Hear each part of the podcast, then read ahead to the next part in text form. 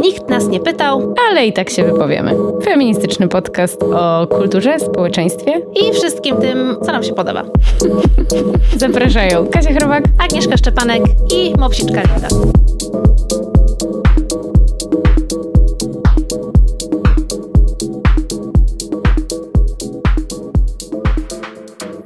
Myślę, że oficjalnie możemy zacząć już panel poświęcony siostrzeństwu. Zapraszam na scenę nasze gościnie, Angelikę Kłucińską, dziennikarkę, autorkę podcastu Kobiety objaśniają świat, Aleksander Sudolską, prezeskę Stowarzyszenia Locals Girls Movement, a i także Poznaniankę 2023 i Magdę Szewciów, edukatorkę antydyskryminacyjną i trenerkę rozwoju osobistego.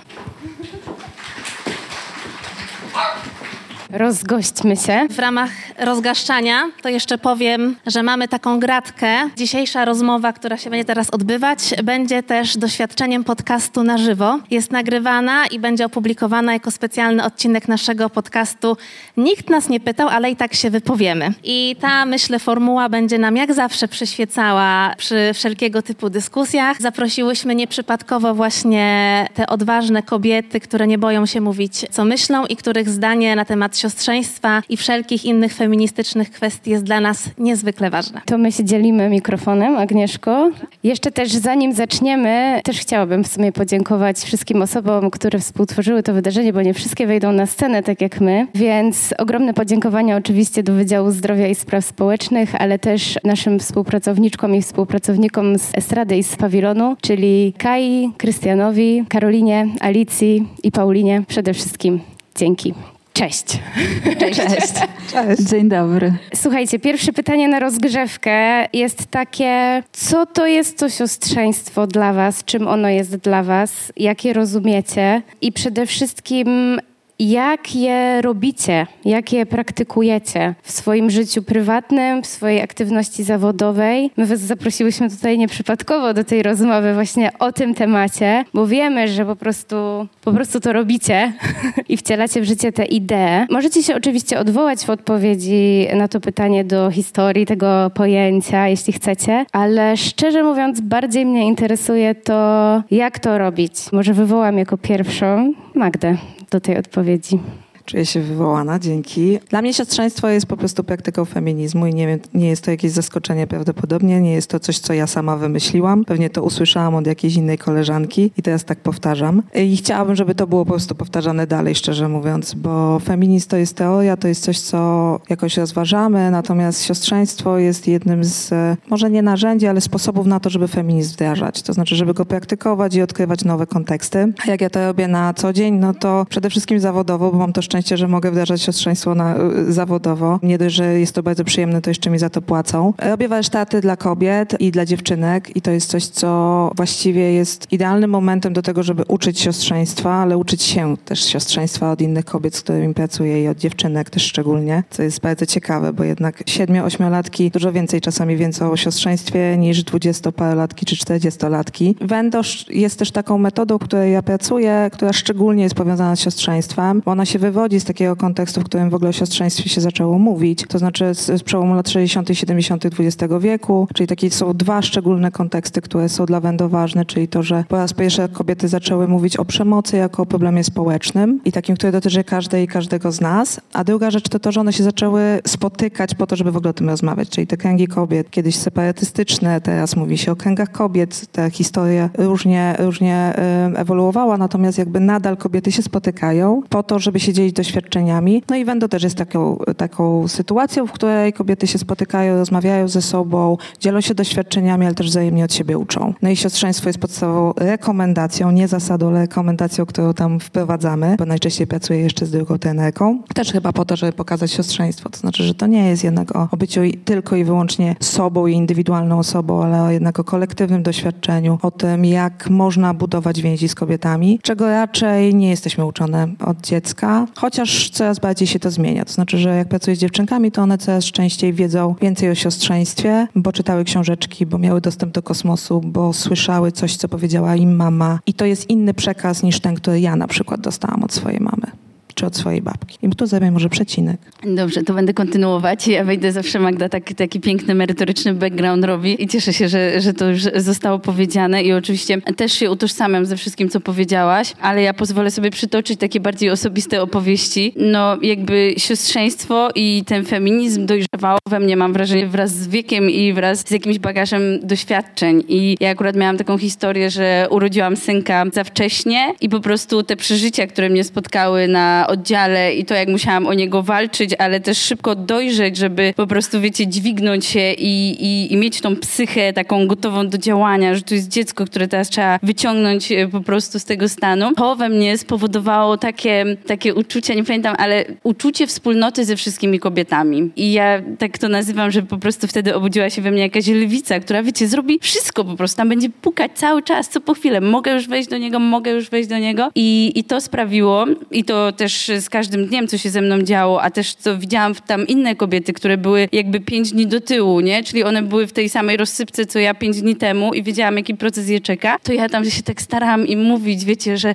no tak, no ale tu będzie tak, trzeba się skupić na tym. I wtedy poczułam, że w ogóle nie, po prostu my kobiety jesteśmy wspaniałe, musimy się wspierać niezależnie od doświadczeń i jakoś tak we mnie potem ta myśl dojrzewała. Miałam takie pierwsze próby stworzenia jakichś kręgów kobiet właśnie z koleżankami w schronie, coś tam się spotykałyśmy, ale to tak za bardzo nie wychodziło, bo ciężko się było zgrać i w ogóle, no i, ale, ale cały czas ta energia we mnie była taka duża, żeby zrobić coś więcej. No i ja miałam stowarzyszenie właśnie, które kiedyś założyłam z chłopakami, ono się nazywało Eclectic Move, Movement i miało polegać na tym, żeby wspierać osoby ze sceny muzyki elektronicznej i w ogóle kulturę sceny muzyki elektronicznej, bo też jestem właścicielką klubu, ale przez to, że jestem też szefową właśnie właścicielką klubu, zawsze że muszę bardzo się zająć bezpieczeństwem w klubach i właśnie tym, żeby kobiety przede wszystkim mogły się czuć bezpiecznie w moim klubie. Więc miałam już na koncie kilka takich projektów dotyczących przemocy, molestowania, przekraczania granic. No i czułam, że ani ta nazwa, ani ten brand jakby, to, to nie jest coś, co, co mi leży, z czym się utożsamiam. No i tak słysząc to moje koleżanki, że ja tak ciągle chodzę, że to stowarzyszenie, ta nazwa mi się nie podoba, że ja chcę iść w innym kierunku, powiedziały dalej Ola, siadamy i ogarniemy to. I tak właśnie powstało Local Girls Movement z tej potrzeby serca, jak ja to nazywam. I tym jest dla mnie siostrzeństwo i myślę, że dzięki Local Girls Movement, mimo że działamy, myślę, w swojej bańce i nie boję się tego powiedzieć, jakby chcemy wychodzić poza bańkę, ale to jest szalenie trudne i mam nadzieję, że nam się to z czasem będzie udawać też dzięki takim inicjatywom i dzięki temu, że będziemy zdobywać większą widoczność, to jednak nawet w tej bańce takie wspieranie kobiet, sprawczości kobiet jest, wydaje mi się, ważne i to jest ten e, mój wymiar praktykowania siostrzeństwa. Tu ja postawię kropkę. Dobra, to moja kolej. No, myślałam sobie wczoraj jadąc do Poznania, bardzo dziękuję za zaproszenie, bardzo lubię Poznań, za rzadko tu bywam. Wreszcie pojawił się piękny pretekst, żeby wrócić. Myślałam o tym, co jest najważniejsze dla mnie w praktyce siostrzeństwa. Myślałam o tym, że siostrzeństwo w ogóle powstało jako idea z taką intencją, żeby adresować zinternalizowany patriarchat czy zinter, zinternalizowaną mizoginię kobiet i myślę, że w, jakby w związku z tym dla mnie najważniejszą taką, a to też to jest coś, co można sobie wykorzystać jako wskazówkę do, do, do własnej praktyki siostrzeństwa, to jest taka zasada, żeby nie oceniać innych kobiet.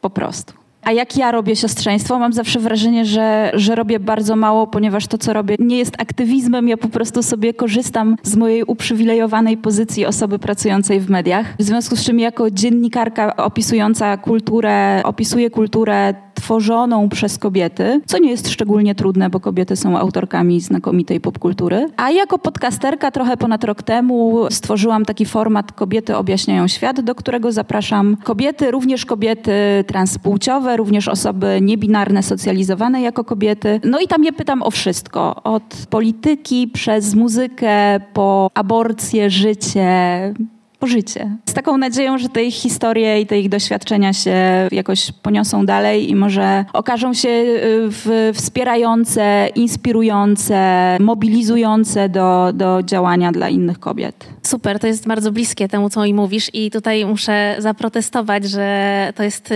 jakby mały wysiłek włożony w to, bo jednak ta lekkość i tworzenie tej przestrzeni dla kobiet, żeby opowiadać o swoich doświadczeniach, no myślę, że jest jednak bardzo dużym takim takim aktem związanym z tym, że, że jednak robimy coś dla tego siostrzeństwa i pokazujemy, że mimo wielu różnic możemy razem ze sobą rozmawiać, o, y, możemy się spierać na różne tematy, czy po prostu mieć inne zdanie, ale jednak żyjemy wspólnie i jakoś musimy no, spróbować się chociaż dogadać. I bardzo mi się tutaj spodobało to, co ty powiedziałaś, Magdo, że to feminizm to jest idea, a siostrzeństwo to jest praktyka. I wydaje mi się właśnie, że te dwa y, pojęcia są ze sobą no, nierozerwalnie związane, no, używając tego właśnie połączenia. I tak sobie właśnie o tym myślę, że to siostrzeństwo bardziej nam się konotuje jako coś takiego pozytywnego, jako coś, co jest związane z tym tworzeniem bezpiecznej, przyjaznej przestrzeni dla kobiet, na szukanie tego porozumienia, na tworzenie takich kręgów, gdzie czujemy się bezpieczne, zaopiekowane, ale jednak ta idea, którym za tym stoi, czyli feminizm, ma wciąż na swoich barkach takie,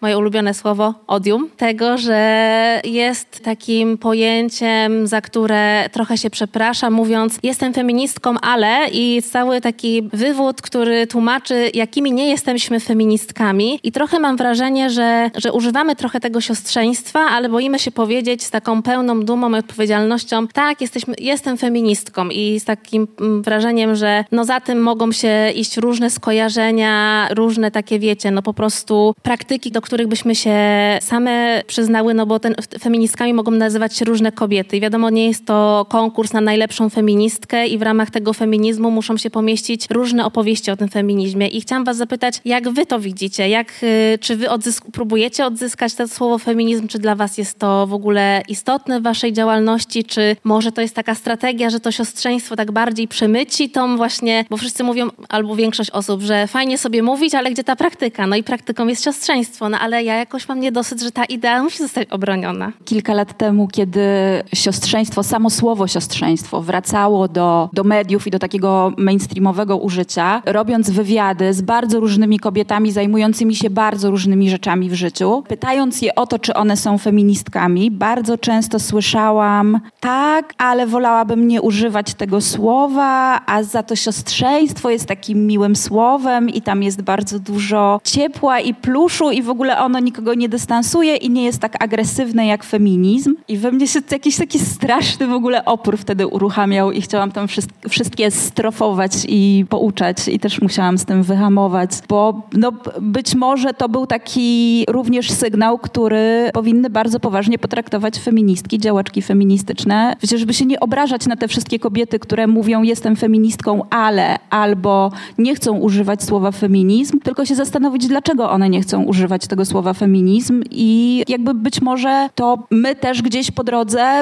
popełniłyśmy jakiś błąd i doprowadziłyśmy do tego, że jakby właśnie ta deklaracja jestem feministką jest takim wyzwaniem dla, dla wielu kobiet. Mało tego, w połowie prezydentury Donalda Trumpa przeprowadzono w Stanach Zjednoczonych badania i w tych badaniach były jakieś takie pytania o światopogląd, zapatrywania na, na różne kwestie i bardzo wiele kobiet, ponad połowa kobiet, odpowiedziała na takie konkretne pytania o równość wynagrodzeń, o prawo do przerywania ciąży, zgodnie z poglądami feministycznymi. Ale na pytanie, czy jesteś feministką, połowa odpowiedziała nie. Wydaje mi się, że jest bardziej problem właśnie z samym określeniem się, z samym słowem, z samą nomenklaturą, niż z faktycznym działaniem. Tak, ja tu z chęcią przejmę dalej głos. Tak nawiązując też do pytania właśnie z maila, y, gdzie no, myślałaś nad tym, czy właśnie my gdzieś tam w jakiś sposób za bardzo nie odżegnujemy się przy, przypadkiem od feminizmu, ale to jest właśnie, ja zdecydowanie uważam, że trzeba odzyskać słowo feminizm i my wszystkie w Local Girls Movement nazywamy się dumnie feministkami. I jednakże jest coś takiego, co wyszło z naszych pierwszych spotkań, które organizowałyśmy dla różnych kobiet, że kiedy siedziałyśmy tam w kółku i padło pytanie o siostrzeństwo, czym jest dla ciebie siostrzeństwo i czym jest feminizm, to było widać właśnie to pewne speszenie. W ogóle też było widać coś takiego, że od razu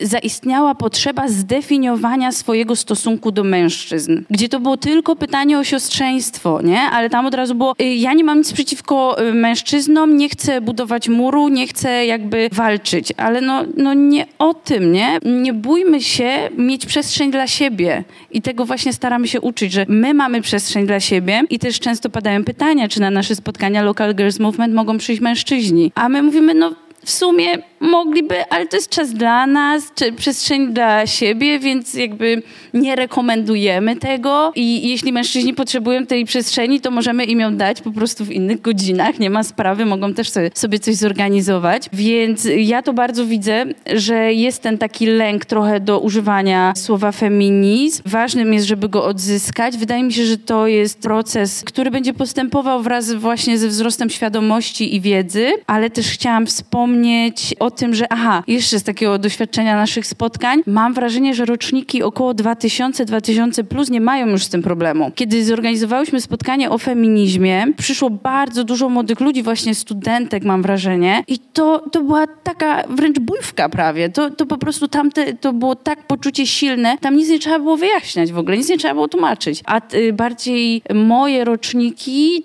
to mają z tym trochę taki problem, żeby się oswoić. No, no ja sobie cały czas myślę o tym, co krąży wokół feminizmu. To znaczy, co to znaczy być feministką, jakie są stereotypy, jakie są pewne schematy, które są według tego, e, wokół feminizmu. No jak sobie tak y, słuchałam ciebie, Ola, to pomyślałam o tym, no tak, no przecież feministka to jest ta osoba, która się nie goli, nie jest heteroseksualna, po nocach nie śpi, bo myśla po prostu plan eksterminacji mężczyzn. No i to jest taki przerysowany obraz obraz, ale jednocześnie on funkcjonuje. I też ja sobie myślę, że nie ma co się dziwić, że jest jak jest. To znaczy, że wiele kobiet nie chce się identyfikować z feminizmem, no bo nie jesteśmy uczone od dziecka tego, co feminizm mówi. Właściwie feminizm jest odkręcaniem tej historii, którą przez ileś lat w sobie zbieram i nagle ktoś mi mówi, ej, ale to w co, w co wierzyłaś, co myślisz, że, że ci pomoże w świecie przetrwać, nie jest tym. To znaczy, że to jest coś, co cię w ogóle ogranicza. I ten moment jest dość trudny. To znaczy, że naprawdę trzeba zdefiniować wiele rzeczy, zanim się zrozumie, że rzeczywiście postulaty feministyczne to jest to, co daje mi wolność. Bardzo bliskie mi jest zrzemanie się, złość, wściekłość, obrażanie się na inne kobiety za to, że nie chcą być feministkami i nie chcą mi tego słowa powiedzieć. Nie przechodzi im to przez gardło. Bardzo jest mi to bliskie, choć nie jest już dla mnie tak częste, bo no jednak ponad 20 lat jestem w różnych ruchach, w ruchu feministycznym, w różnych grupach różne rzeczy i różne kłótnie przeżyłam z koleżankami i nie tylko z koleżankami i o to, kto jest feministką, co to jest feminizm, kto jest lepszą feministką, kto jest najlepszą feministką, ten konkurs piękności też tam jest. Dlatego, że cały czas jesteśmy po prostu w tych normach patriarchalnych, które też mówią nam o tym, co powinnam zrobić, żeby być bardziej akceptowalną. I o tym jest feminizm. Feminizm mówi o tym, jak powinnam wyglądać, jak powinnam się zachowywać, jak powinnam nawet siedzieć. Złapanie tych wszystkich kawałków jest naprawdę ciężką robotą. I dla mnie najlepsze momenty na to, żeby złapać osoby na tym, że coś tu nie gra z tym, że tak odżegnują się od feminizmu, jest moment, kiedy na warsztatach będą, to są 16-godzinne warsztaty, po których bardzo często e, w tej grupie, bez względu na to, jakie to są osoby uczestniczące, najczęściej jednak socjalizowane do roli kobiety, one najczęściej na koniec mówią, Wendo jest takie wspaniałe, wszystkie powinny w tym być, a siostrzeństwo to jest taka idea świetna, ja tak tutaj czułam. I ja sobie myślę, super. I za chwilę się pojawia jakiś głos, który mówi, no siostrzeństwo tak, ale no ja mam trudność z tym feminizmem, no feminizm to nie. I ja wtedy wchodzę cała na biało i mówię, Wendo jest metodą stworzoną przez feministki. To jest praktyka feminizmu. Wszystko, co tutaj mówimy, to jest feminizm. I te miny są bezcenne i z tym wychodzą i sobie myślę, że to będzie pracować. I właściwie to jest coś, co mi pozwala jakoś przejść przez ten moment, w którym ja czuję, że ej, ale jesteśmy w podobnej sytuacji, to mamy podobne. Przed chwilą mówiłaś to, a teraz mówisz, że nie jesteś feministką, mówisz coś złego o feminizmie, co jest mi bardzo bliski. To jest taka rzecz, której sobie myślę, tak, każda ma z nas swoją drogę, każda jest w innym momencie. Nie każda, tak jak ja, miała przywilej bycia po prostu w grupach feministycznych z młodymi koleżankami robiącymi doktoraty o feminizmie albo pracę magisterską magisterskie, które mi tłumaczyły różne rzeczy. Nie musiałam czytać tych książek, tylko one mi to powiedziały. Więc to jest naprawdę przywilej i też przejście, te, w ogóle dojście do takiej grupy, chęć bycia tam, możliwość bycia w, w takim otoczeniu, to też jest przywilej. Bycia na przykład w dużym mieście, albo bycia na uczelni, albo wyższego wykształcenia. To jest wiele rzeczy. A siostrzeństwo nie jest tylko o tym, żeby mówić, że wszystkie mamy podobne doświadczenie i dlatego powinnyśmy coś. No nie, no jest między nami bardzo wiele różnic. I te różnice generują też różne doświadczenia, ale też różny sposób mówienia, identyfikowania się, postrzegania rzeczywistości. I dla mnie to jest bardzo o cierpliwości i, i wsparciu, które jest związane z nieocenianiem, no i z czymś, co jest dla mnie bardzo trudne i myślę, że dla wielu osób, czyli niedawaniem dobrych rad, czyli żeby dobrze być feministką, to powinnaś zrobić to. Albo ja na twoim miejscu bym zrobiła tak, bo to coś tam. No i no to jest taki kawałek, który gdzieś mi się tutaj pojawia w, w tym obszarze. Tak, y, słucham tego, co mówicie i chyba teraz bym chciała postawić to pytanie właśnie o to, co nam przeszkadza w robieniu tego siostrzeństwa. No bo trochę już padło na ten temat. Mówimy tutaj o, o pewnej właśnie niechęci wobec mówienia o sobie jako feministce. Ja też mam takie, wiecie, przyjaciółki, które po prostu nie chcą tego słowa, bo nie chcą łatki, która będzie do nich przyczepiona. Wiemy, jaki mamy czas, więc to wszystko jest też polityczne. Wiele osób po prostu nie chce w tym brać udziału. No i często też bywa, że pewne piękne idee są wykorzystywane cynicznie w różnych grach, nie tylko politycznych. I tak sobie myślę, jakbyście miały wskazać takie największe przeszkody w robieniu tego siostrzeństwa, oprócz tego, o czym mówiłyśmy, czyli, czyli pewnej właśnie pewnym stereotypowym, przetworzonym na jakiegoś potwora obrazie feministki. Co jeszcze? Jakby co jest w tym patriarchacie, w tej kulturze, w której wzrastamy, czego się właśnie musimy oduczyć, żeby to siostrzeństwo rozumiane jako właśnie, no właśnie, solidarność, troska o siebie nawzajem, takie organizowanie się po to, żeby stworzyć lepszy świat. Co nam w tym przeszkadza? Ja słuchając twojego pytania miałam taką w głowie odpowiedź, że w ogóle przeszkadza mi patriarchat, więc całe moje działanie jest skoncentrowane na tym, żeby jakoś go dekonstruować i to jest główna przeszkoda i ja już więcej innych nie widzę po prostu, bo wszystko inne to są wyzwania, prawda? Ale jakby się tak zastanowić szczegółowo, nie, myślę, że odbiegnę teraz od, od twojego pytania, bo skoncentrowałam się typowo na jakichś takich trudnościach, które na przykład spotykają mnie w działaniu, no to, no to to jest ściągnięcie, jakby zaproszenie pewnej ilości osób na dane wydarzenia, nie? I tak jak na przykład nam się udaje, myślę, że to jest też jakiś zasób schronu i tego, że ma społeczność, zaprosić osoby do schronu i tam zrobić spotkania, tak mam wrażenie, że inicjatywy tego pokolenia wyżej, które są już w takich przestrzeniach bardziej, powiedzmy, no mniej może dostępnych albo w przestrzeniach, które nie mają zbudowanej społeczności, nie ściągają kobiet 20 y, w przedziale lat 20-30 y, no, plus. I, I to jest taka przeszkoda. Nie wiem, z czego to wynika, no ale tu cieszę się, że możemy znajdujemy gdzieś tam na to odpowiedź, nie? Ale że to jest takie protekcjonalne traktowanie młodych kobiet, czy?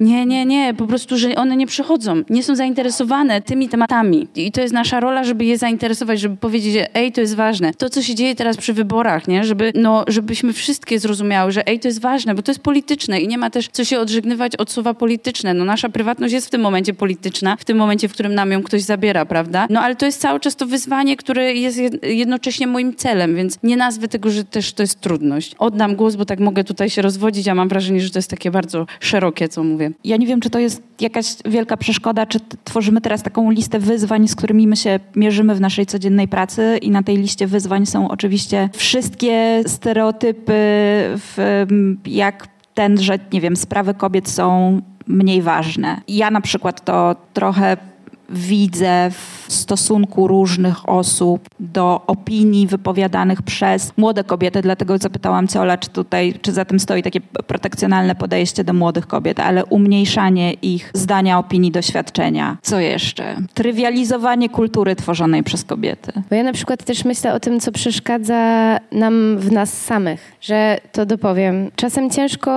traktować inne kobiety po siostrzeńsku, bo jesteśmy przyzwyczajone do do tego, że właśnie musimy zdobyć tą akceptację mężczyzn, że rywalizujemy ze sobą o nią, że musimy powiedzieć, no ale ja nie jestem taka jak te inne feministki, ja jestem taka cool feministka. Ja się ziomuję z chłopakami, ja jestem fajniejszą feministką, oczywiście, że tak. No jesteśmy tego nauczone. Sporo czasu, na przykład sporo czasu mi zajęło, żeby się tego oduczyć, zwłaszcza, że ja jakiś czas temu rozszerzyłam swoją działalność dziennikarską o, rozszerzyłam tematykę, którą się zajmuję w swojej pracy zawodowej. Wychodzę z dziennikarstwa muzycznego i przez pierwszych prawie 12 lat pisałam tylko i wyłącznie o muzyce i w tej branży funkcjonowałam i to jest branża bardzo chłopacka i tam to ziomuję się z chłopakami, jestem fajniejsza, ustawia wszystko. To jest to, co ustawia ktoś. I trzeba, no, trzeba pracy takiej, siostrzeństwo jest również pracą nad sobą, jest również pracą do wewnątrz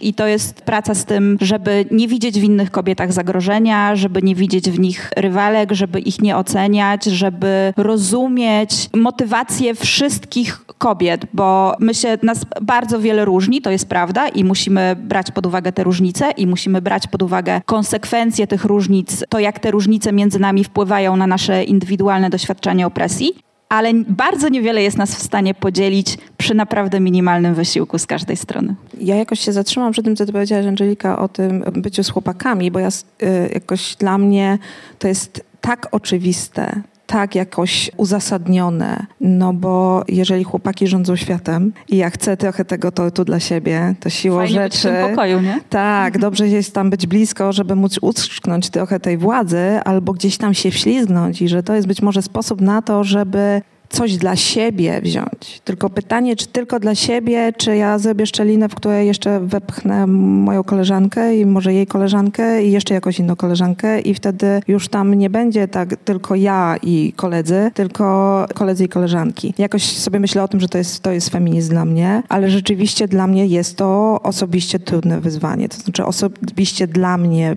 jest trudne być w relacji takiej pełnej szacunku, bez złości, bez jakiegoś takiego oceniania rzeczywiście innych kobiet, no bo nie zawsze ich feminizm jest moim feminizmem na przykład. To znaczy to, co, jakie one wartości y, głoszą pod hasłem feminizm, to aż ja się uruchamiam i myślę sobie, to nie jest mój feminizm, to nie jest mój feminizm, ale nie uspokaja mnie to. I jest to dla mnie trudne i myślę sobie, tak, mogę rozmawiać, mogę coś, ale jednocześnie jest to trudne trudne. I y, moja przyjaciółka często mówi o tym, że feminizm, to jest, y, feminizm i siostrzeństwo to jest wyboista droga i rzeczywiście tak jest. To znaczy, że można na tym siostrzeństwie jechać jak po prostu na różowej, ten, na różowej taśmie, która po prostu jest mięciutka i się ślizga i jest wszystko w ogóle świetnie i gładko, a jednocześnie tak może nie być, że to nie będzie tylko tęcza. To znaczy, że tam będzie po prostu coś, co mi po prostu wbije się w tyłek. I jak mi się wbije w tyłek, to będzie bolało i, i będzie trudno i, i nie zawsze będę wiedziała, jak z tym bólem sobie poradzić. I myślę, że to jest coś, co mi w relacjach z kobietami rzeczywiście, czy nawet nie z kobietami, ale też z osobami socjalizowanymi do roli kobiety, które mają bardzo zinternalizowany patriarchat, czyli tą rywalizację, która dla mnie niekoniecznie już teraz jest czystym złem, tylko rywalizacja, która ma na celu zniszczenie drugiej osoby jest złem. Bo ja rywalizuję z moimi koleżankami. Rywalizuję, cieszę się z tego ponieważ jest to dla mnie inspirujące, jest to motywacja. Jak one idą do przodu, a ja jestem z tyłu, to one mówią, chodź, chodź, idziemy razem. I myślę, no dobra, zła jestem, że ty tam jesteś z przodu, ale pójdę z tobą. I dzięki, że wyciąga rękę i potem się okazuje, że to było coś dla mnie fajnego i oczywiście to jest trudne, ale jednocześnie ta rywalizacja nie musi być po prostu połączona z zawiścią. Jakoś odkrywam ten, ten teren. Ale to ty tak, mówisz o konstruktywnej sportowej rywalizacji, a nie o takim podejściu, że wiesz, widzisz inną kobietę i zanim tam ogóle cokolwiek się między wami wydarzy, to już czytasz ją jako e, największą wroginię, która za chwilę zabierze ci pracę męża i coś tam jeszcze. Tak, dlatego ja często mówię o tym i sobie też to powtarzam. To nie tylko, że to mówię innym osobom w ramach rekomendacji siostrzeństwa, że to nie jest o tym, że jak widzę kobietę, to po prostu do niej lecę i muszę ją kochać i być ona musi być moją najlepszą przyjaciółką i teraz już zmuszę, żeby była moją przyjaciółką. Tylko chodzi o to, że ja nie muszę jej szkodzić. To znaczy, że ja jej nie muszę lubić, ale nie muszę jej szkodzić. Jeżeli widzę to, że idę w jakiś taki właśnie rywalizacyjny kawałek, ale właśnie z zawiścią w tym, że ja już widzę w niej walkę, ale po prostu mojego wrog, moją wroginię, po prostu, którą zaraz nie wiem, czy jej podciąć kolano, czy, czy po prostu przeciąć aortę, no bo to, bo to jest trochę tak. To znaczy, że to, jest, to jest, są tego typu emocje i nie ma co się tego wyzbraniać, bo są takie emocje między kobietami, które są związane z rywalizacją, nie wiem, czy tyle o mężczyzn, co o władzę, co o uznanie, co o zobaczenie, co o szacunek. To są, to, ja, ja jakoś to widzę w zupełnie innych obszarach, może też dlatego, że ja nie jestem heteroseksualna, więc jakoś ten kontekst z mężczyznami mi jakoś tak bardzo nie robi, ale robią mi te wszystkie rzeczy, które są związane z, z tym obszarem. To znaczy, że, że ja jestem widoczna, że moje jest ważne, że że to, jaka jestem, jestem, jestem akceptowalna, że mój głos jest słyszalny. Ja myślę, że to jest o tym i jednak koleż koleżankowanie się, czy kolegowanie z mężczyznami to daje, bo jeżeli ja się tam nie wypchnę, to on mi zrobi miejsce, jeśli akurat będzie mieć tą dobrą wolę. No i czasem ma, więc ja z tego mogę skorzystać. No więc ja, ja trochę tak to widzę i to jest, to jest super trudne. To znaczy, że ciągle jakoś tym balansuję, ciągle się nad tym zastanawiam, jak dla siebie znaleźć przestrzeń, żeby, żeby mi było łatwiej, ale też, żeby wspierać moje bliskie mi kobiety i osoby, które chciałyby jakoś z tym sobie pracować. No i to jest dla mnie, wrócę do tego, co ty, Ola, powiedziałaś, że to się zaczyna w patriarchacie i w patriarchacie kończy, bo właściwie to jest taka zupa, w której wszystkie wszyscy się gotujemy, bez względu na tożsamość, bez względu na to, co myślimy, nie myślimy. Nie ma szans, żeby nas to nie drasło. I, i dla mnie siostrzeństwo czy feminizm to jest cały czas odkrywanie tego, jak bardzo zmiękłam w tym gotowaniu, w tym systemie. To ja tutaj mam kilka wątków, do których chciałam się odwołać, ale zacznijmy od tego, co mówiłaś o tym, że to nie jest mój feminizm. I my w ogóle w Local Girls Movement jesteśmy w 12 kobiet. Uważam, że naprawdę niesamowite jest to, jak nam się udaje dogadywać mimo różnicy charakterów, temperamentów, ale też mimo różnicy naszych feminizmów właśnie. Bo na jednym z, naszych spotkań wyniknęło, że jedna z moich koleżanek mówi, mój feminizm jest w, w kurwu na to, co się dzieje. I tam nie ma przestrzeni na dystans, tam nie ma przestrzeni na tłumaczenie mężczyznom, dlaczego ten kurw w ogóle powstał. Tam jest po prostu przesuń się i zrób mi miejsce. Druga z moich koleżanek mówi, mój feminizm jest z życzliwości, bo ja chcę iść w jednym rzędzie z mężczyznami po tą równość, nie? I to jest niesamowite właśnie, jak różne jesteśmy. Ale też tak dzisiaj was słuchając, e, zdałam sobie sprawę z jednej rzeczy. Akurat y, te rzeczy bycia w męskim teamie albo też takiej rywalizacji z kobietami, dla mnie w ogóle są one obce albo ich w życiu nie zauważałam, ale też mam taką pewną naiwność w sobie, że mi się wszyscy wydają super a priori i ja po prostu mogę czegoś nie zauważyć. Zdaję sobie z tego sprawę, albo miałam szczęście do kobiet, bo bo zawsze czułam takie jakieś trochę wsparcie od starszych kobiet, czy coś, jak mnie widziały, to zawsze takie you go girl miałam, więc spoko. Ale też chciałam nawiązać y, do, do tego feminizmu i do tego podejścia wspierającego, że też jak czytam książki na przykład o autentycznym przywództwie, albo o rodzicielstwie bliskości, albo o, rozumiemy się w rodzinie i o feminizmie, to dla mnie te wszystkie płaszczyzny mają tą wspólnotę takiego pewnego szacunku, autentyczności i nieoceniania właśnie, nie? Więc dla mnie ten feminizm to w mojej głowie to już robi taki, wiecie, sposób na życie, takie bardzo szerokie pojęcie, które uważam mogę na każdej z tych płaszczyzn wdrożyć. I jeszcze na e, końcu chciałam się odwołać do nieoceniania. Mam taki moment w swoim życiu, w którym coś zauważyłam i, i, i go tak wspominam teraz. Jechałam tramwajem z synkiem czteroletnim, wtedy tramwaj strasznie się bujał. No i wiadomo, ja mam taką też uprzejmość, wiadomo, jestem grzeczną dziewczynką, prawda? Nie zawsze to mam w sobie. To też próbuję zdekonstruować. Jestem w tym tramwaju, patrzę, czy ktoś musi najpierw usiąść przede mną, ale mówię, no kurde, tak mnie buja z tym dzieckiem, że nie dam rady, więc zajmuję to miejsce. No już czuję się trochę wyrzuty sumienia, bo wchodzą kobiety starsze i patrzą się na mnie. I w mojej głowie po prostu to, co się zadziało, ja w ogóle w pewnym momencie się złapałam, że patrzę na te kobiety i ja o nich źle myślę. Ja je oceniam i w ogóle coś tam się, jakiś taki proces zadział w mojej głowie. I mówię, ej, ej, ej, ej, tu się zatrzymaj. Skąd to się wzięło? Bo to nie jest twoje, żeby tak o kimś myśleć, nie? No i doszłam do tego, że ja się po prostu poczułam oceniona przez nie, że ona na pewno z tym dzieckiem nie ustąpi nam tego miejsca i już w odwecie w mojej głowie szły po prostu jakieś sobie, co za baby mi tu na mnie sobie się patrzą, nie? I myślę, że warto w takich momentach się zatrzymać, kiedy oceniamy kogoś, jakby hej, hej, skąd to nam przyszło? Bo czy to jest o tej osobie rzeczywiście, czy to jest o nas samych, nie? Tak, czy to jest o tym, czego nas nauczono. Jeszcze a propos tych trudności w praktyce feminizmu i siostrzeństwa, ja bardzo długo miałam tak, że robiłam wszystko, żeby się nie przyznać do tego, że mam jakiekolwiek trudności z praktyką feminizmu albo siostrzeństwa, no bo,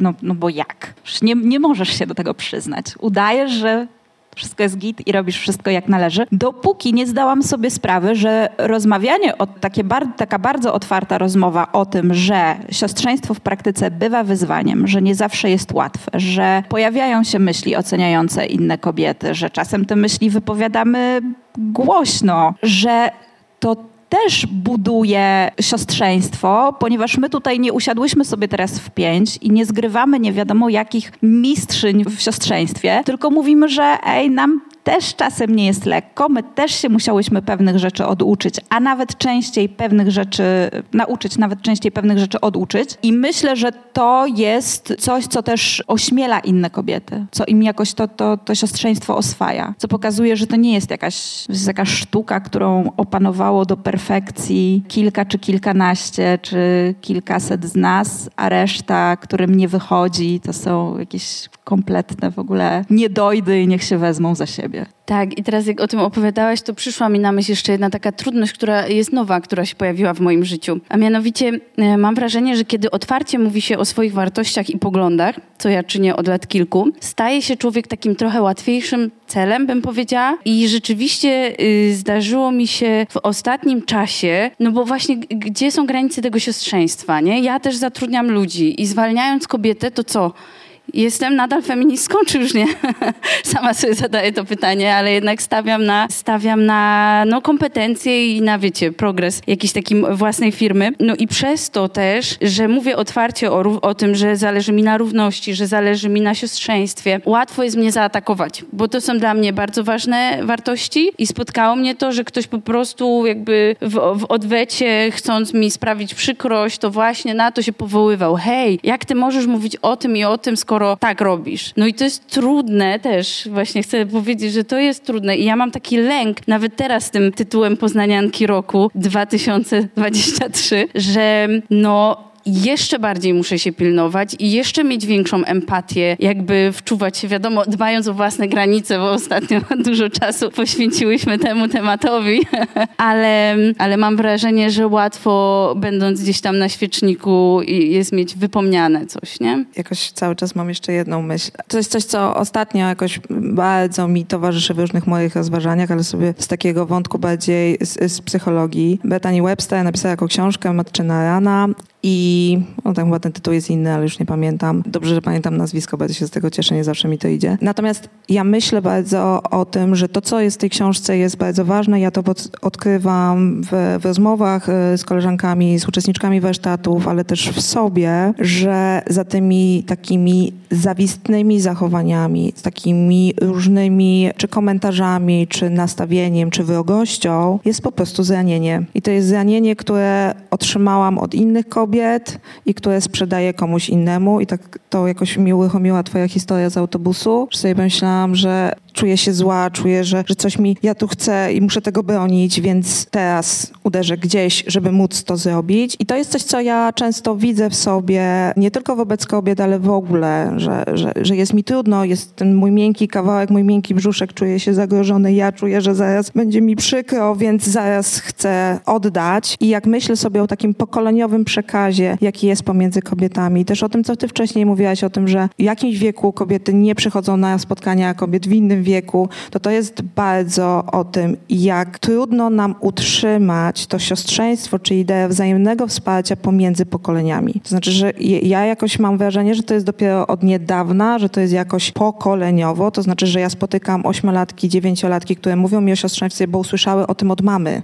I tak jak mówiłam na początku, ja tego nie usłyszałam. Moja mama to usłyszała ode mnie, bo ja to usłyszałam od innych koleżanek albo starszych ode mnie kobiet, ale jednak koleżanek z aktywizmu feministycznego. Więc ja myślę, że o tym, co przekazujemy sobie, że to zranienie tego, że ja tak nie miałam, to ty też nie możesz mieć. I że ja muszę, ja muszę wytrzymać, to ty też musisz wytrzymać. Ja ci tego nie ułatwię. To jest coś, co zaznaczam, nie ja to wymyśliłam, ja to przeczytałam i jest to bardzo dla mnie jakoś ważne, bo cały czas we mnie pracuje, na ile ja to odkrywam w swoich relacjach, ale też widzę w innych relacjach i, i jak, to, jak to rzutuje na siostrzeństwo. Dla mnie jest to największe wyzwanie, tego, co my sobie przekazujemy. No bo ja, ja pracuję w przeciwdziałaniu przemocy, więc ten kontekst takiego poczucia zagrożenia, braku bezpieczeństwa, pomijając już tam y, wątki związane z dzieciństwem, ale ten taki systemowy, społeczny kontekst dla kobiet, który sprawia, że kobiety mają niższe poczucie bezpieczeństwa w przestrzeniach publicznych i nie tylko, jest dla mnie też związany z tym, co sobie wzajemnie kobiety przekazują. To znaczy, że dziewczynki, nastolatki od matek słyszą, że nie mogą ubrać się tak, a nie inaczej, ponieważ one muszą dbać o swoje bezpieczeństwo jak coś się stanie, to będzie ich wina. To nie jest coś, że one to wyczytały czy usłyszały. One to słyszą najczęściej od swoich matek i od swoich ojców. To jest przekaz, który cały czas funkcjonuje i ileś tego jest. I to jest też o tak zwanych strażniczkach patriarchatu, które są. No i to jest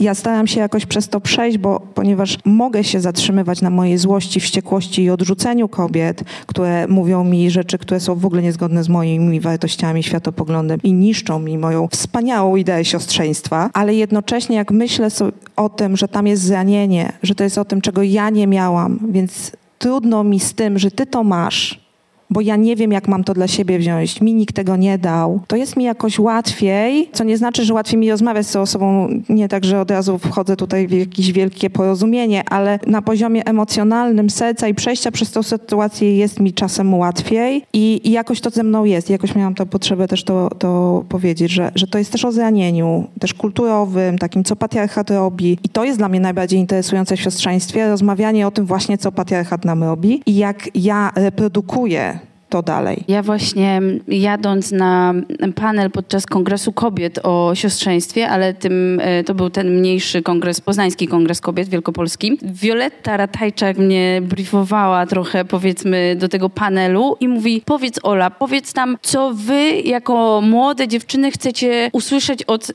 naszego pokolenia, co wam przeszkadza, a co by was wsparło. I wtedy właśnie stwierdziłam, hej, no my chcemy usłyszeć, że nie musimy dawać rady, żeby nie było tego mówienia, tak jak ty powiedziałeś, że my wytrzymałyśmy, wy musicie wytrzymać. My miałyśmy tak ciężko, piątkę dzieci, nie, nie było nic słodkiego, nie było nic do jedzenia, prawda? I jakoś te dzieci, jakoś was wychowaliśmy. Nie, żeby tego nie słyszeć, żeby zrozumieć to, żeby nie mówić, że mamy teraz e, jakieś miękkie psychiki, bo co druga z nas chodzi do, e, na terapię, tak? Tylko żeby po prostu przyznać, że okej, okay, wy macie swoje trudności, mierzycie się z nimi i żeby, o, a w ogóle, żeby wejść w temat macierzyństwa i powiedzieć wprost, jakie to jest trudne, to też by się przydało. Więcej mówić mówienia o tych trudnościach, a nie po prostu zaklinania, że okej, okay, no jakoś, jakoś dacie radę.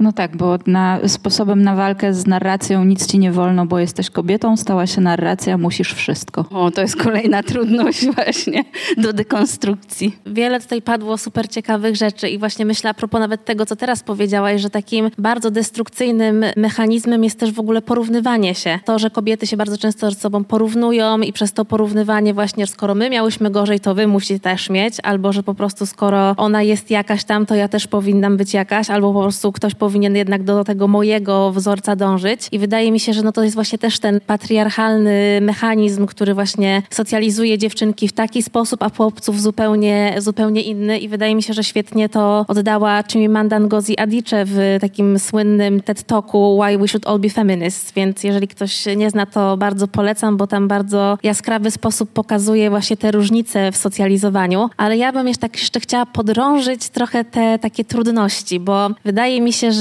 o ile możemy powiedzieć o takich praktykach dobrych, to jednak te trudności sprawiają, że to siostrzeństwo wydaje nam się po prostu jakąś taką barierą czasami, ale też dlatego, żeby po prostu oswoić to, że mimo tego, że na przykład w związku z tym, że wypowiadamy się głośno i nie boimy się powiedzieć o tym, co myślimy, to jesteśmy trochę bardziej na świeczniku, bo jedno twoje potknięcie i już nie jesteś doskonałą feministką, już nie możesz powiedzieć, że jesteś siostrzeńska, bo przecież jakieś zachowanie można było odebrać jako niesiostrzeńskie.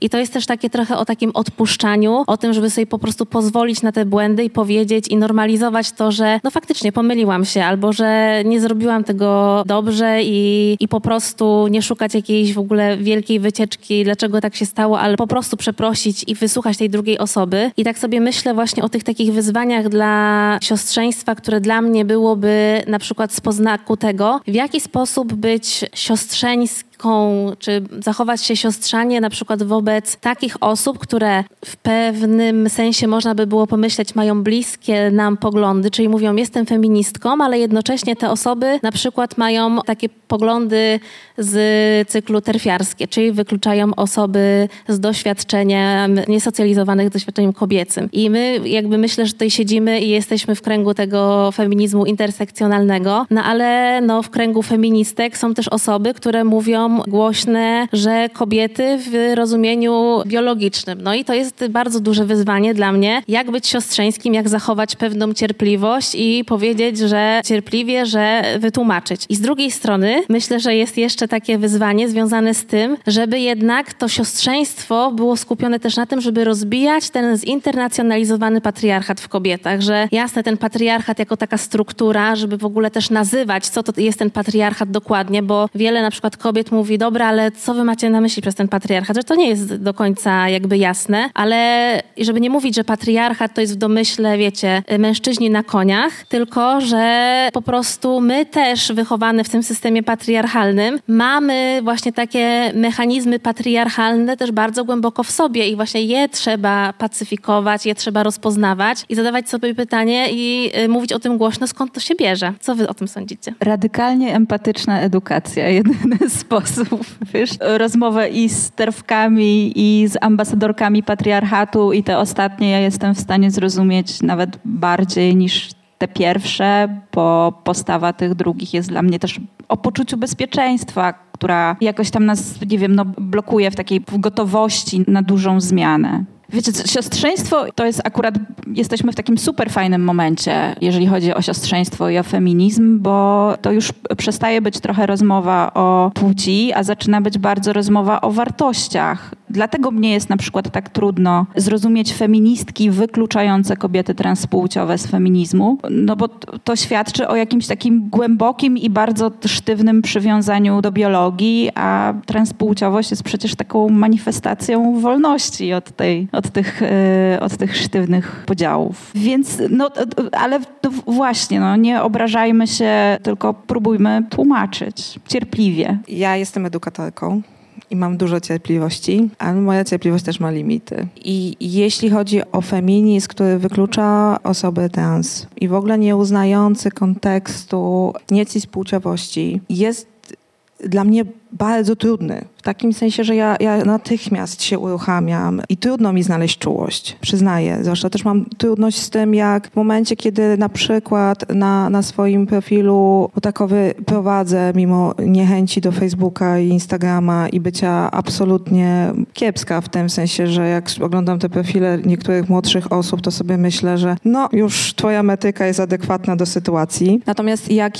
ja dostaję pod swoimi postami, które męczę przez godzinę i wymyślam i tam już, dobra, wysyłam. Oczywiście już potem przez trzy godziny kolejne poprawiam literówki i dostaję komentarz, że to jest y, niesiostrzeńskie albo niefeministyczne, bo rozszerzam spektrum myślenia o płci, czyli że mówię, że w Dzień Kobiet 8 y, marca mówię o, że życzę Mówię do osób na spektrum kobiecości, a nie do, do kobiet, bo tak do końca nie wiem, co by to właściwie wtedy miało znaczyć. Już nie. Może 15 lat temu bardziej bym była tutaj sztywna. I dostaję serię po prostu postów na temat tego, co często po prostu telewki wysyłają. Nie będę tego cytować ja nie chcę dyskutować na ten temat. W takiej sytuacji mam poczucie, że ja po prostu to kasuję i blokuję osobę, bo to nie jest przestrzeń do rozmowy. Co innego jest, jak ja mam możliwość porozmawiania rzeczywiście i wytłumaczenia i ktoś